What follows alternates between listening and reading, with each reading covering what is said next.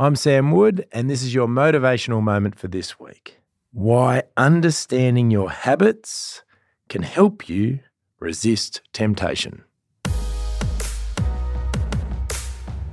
Snacking is so often the downfall of people that are trying to lose weight. And I think there are a number of reasons for this and a number of managing or coping strategies for it. The first is don't drop it, swap it. Because I think so many of us try to get rid of snacks altogether and it just leaves this huge void where we are habitually feel like something is missing, you know, that 3 p.m. pickup in the afternoon or after dinner or whatever it might be. And it just leaves this huge hole that if you don't feel with something, you go a little bit crazy and you end up making really poor choices because you're kind of crawling up the walls.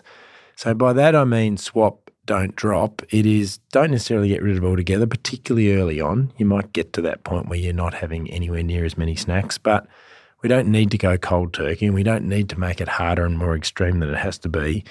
Find a healthier option. Doesn't have to be perfect, doesn't have to be the healthiest thing, but find a healthier option where you might have your yogurt and berries or you might have your healthy cracker and tuna or cheese or you know ham or whatever it might be rather than the alternative of the highly processed, you know, the high sugar one is often where most people go.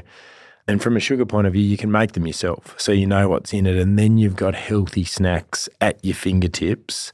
And I mean protein balls or a healthy slice, and it's something you keep in the fridge. And then when you get that sugar craving, you're getting the sweetness from the natural foods like your dates and this kind of stuff rather than highly processed chocolate bars or you know chips or biscuits or whatever it might be. That's a much, much better option where you know what you're putting into your body.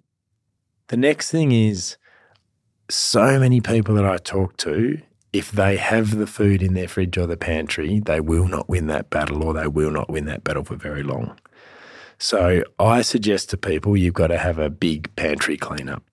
You know, you're effectively, when you want to start a wellness campaign or getting yourself into shape, it's good to have a bit of an audit an audit of your bad habits, an audit of perhaps the bad influences in your life, those that drag you to the pub every Friday night or whatever it might be. It's good to do the same in your fridge and your pantry. Throw that food out, get rid of it, or in some cases, hide it from yourself. So I know my beautiful wife, Snez, who will hide things from me because I have a bit of a sweet tooth and she rations it to me by saying, Yep, you can have a couple of those little chocolate Easter eggs, but you're not having the whole packet because I know once I start, I have trouble stopping and I get a bit cranky with her. But then the moment passes, and I'm really grateful that she did that. So it's really good, particularly if you've got kids and they've got all these sweet, sugary snacks um, that can potentially be in the pantry, be in the fridge. Just get them out of sight, out of mind, and out of arm's reach because we know when those cravings hit, it's what's there, and then it's just in our mouth before we can even think twice about it. But the moment passes. So if you can have some kind of circuit breaker, it's hard to find, or it's hard to get your hands on. I mean, you know, sometimes making these habitual changes, you have to be really self aware to exactly what the cues and the triggers are. And I think too many of us go into these things blindly and don't recognize these cues smartly or early enough when they were always going to be there, they were always going to happen. And you can you can sort of trick yourself. You can I know it's going to happen, so when X happens, I do Y. When A happens, I do B. And when you can get yourself that you've got a contingency for these things because it's not if, it's when. This is an interesting example, but probably the one that jumps to mind. You know, you see people that are trying to quit smoking still put something in their mouth to duplicate the feeling of, of smoking a cigarette. Now, I've never been a smoker, but I think with your food, it's the same. We are creatures of habit if we have always had a snack at 3 p.m., we always feel like there needs to be a snack at 3 p.m. or is there something missing?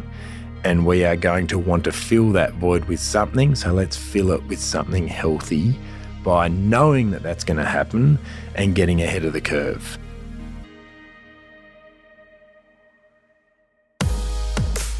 So if you're listening to this and you're like, oh my God, this is so where I come unstuck, it's time for an audit. It's time for a clean out. clean out the fridge, clean out the pantry, and either throw that stuff out or at least, worst case scenario, hide it from yourself. And I promise you, it'll be a game changer.